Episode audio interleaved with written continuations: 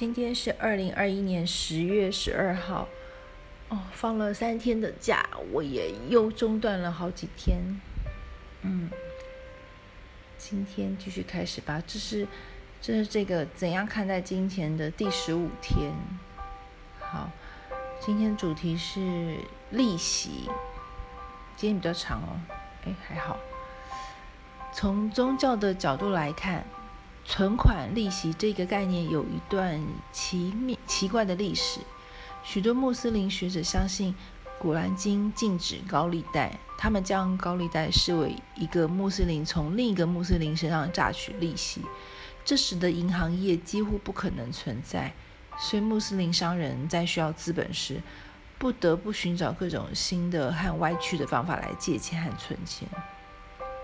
纵观历史，我们会发现，在过去的时代里，有许多有影响力的基督徒教师也曾猛烈攻击过高利贷的罪恶。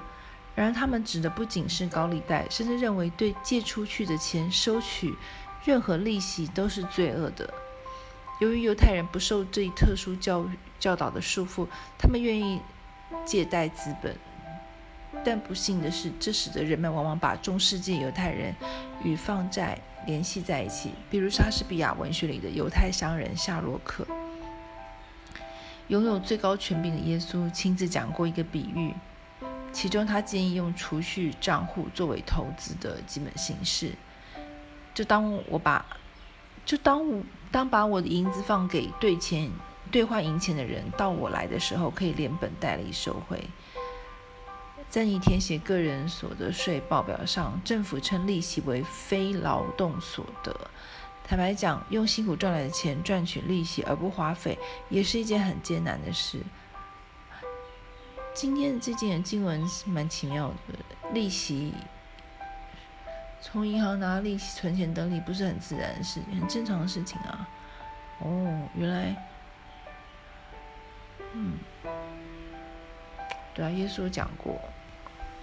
好吧，那我们就继续拿利息好了，不用太苛刻。好，对，话说，因为利息就是我现在暂时不用嘛，我放着，所以它会生复利，这不算是窃取别人的钱财啊，不算吧？因为可能我放在银行这段时间，银行就可以拿去转投资啊，它有更大的获利啊，他可能还感谢我，因为我当初储存在他那放储蓄这些。有有储蓄嘛，他才可以转投资啊，对吧？也是帮助别人，我是这样想的啦。好，今天的经节是马太福音第二十五章第二十七节，刚刚念过了，我再念一次。就当把我的银子放给兑换银钱的人，到我来的时候可以连本带利收回。对啊，就别人需要的时候献给别人嘛，别人用嘛，对啊，一样概念。好吧，今天的经济就到这边完成了，好快哦！啊，我现在好希望可以赶快到下一个主题，因为金钱的主题实在念太久了。好吧，今天天气蛮糟的，还是很多风雨。现在台风应该吹到里面去了。嗯，还好你不用出门。你熬过那个坎了吗？第七还没到第七天的那个那个坎了，加油加油！我在你旁边，我在你心里。好，上帝爱你，我也爱你。昨天晚上忘记祷告了，我今天要一定要在我们睡前一定要先祷告，再去做别的事情好了。好，拜拜。